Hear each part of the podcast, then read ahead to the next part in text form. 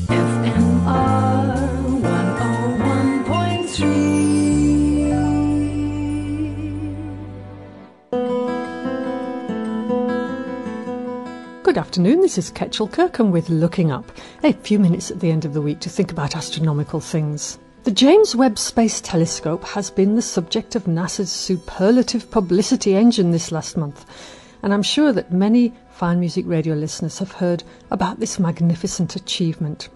Superb images have been rolling in since the 12th of July that confirm it has settled at its Lagrange 2 orbital position and its all systems go and its images are working just fine. It is orbiting the Sun, that is one and a half million kilometres away from the Earth at what is called the second Lagrange point, or L2. What's special about this orbit is that it lets the telescope stay in line with the Earth as it moves around the Sun. This allows the satellite's large sun shield to protect the telescope from the light and heat of the Sun and Earth and Moon. Webb primarily observes infrared light, which can sometimes be felt as heat. Because the telescope will be observing the very faint infrared signals of very distant objects, it needs to be shielded from any bright hot sources. This also includes the satellite itself. The sun shield serves to separate the sensitive mirrors and instruments not only from the sun and the earth and the moon, but also the spacecraft itself. And the telescope will be operating at about 225 degrees below zero. And the temperature difference between the hot and cold sides of the telescope is huge.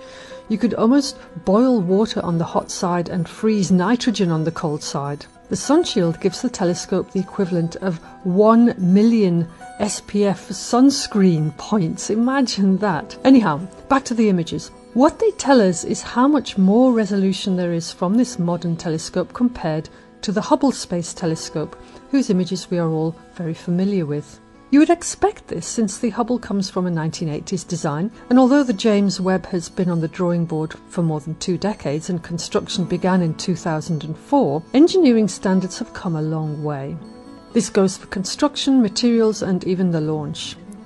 The James Webb's mission's lifetime after launch is designed to be at least five years and could last longer than 10 years. The lifetime is limited by the amount of fuel used for maintaining the orbit and by the possibility that Webb's components will degrade over time in the harsh environment of space.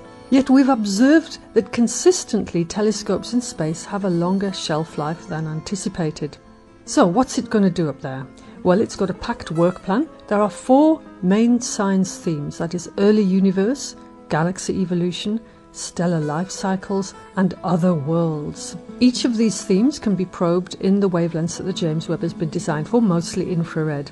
And within these science themes lie some big questions. For example, do biosignatures exist on nearby Earth like planets? Will the JWST find signs of life in the atmospheres of exoplanets?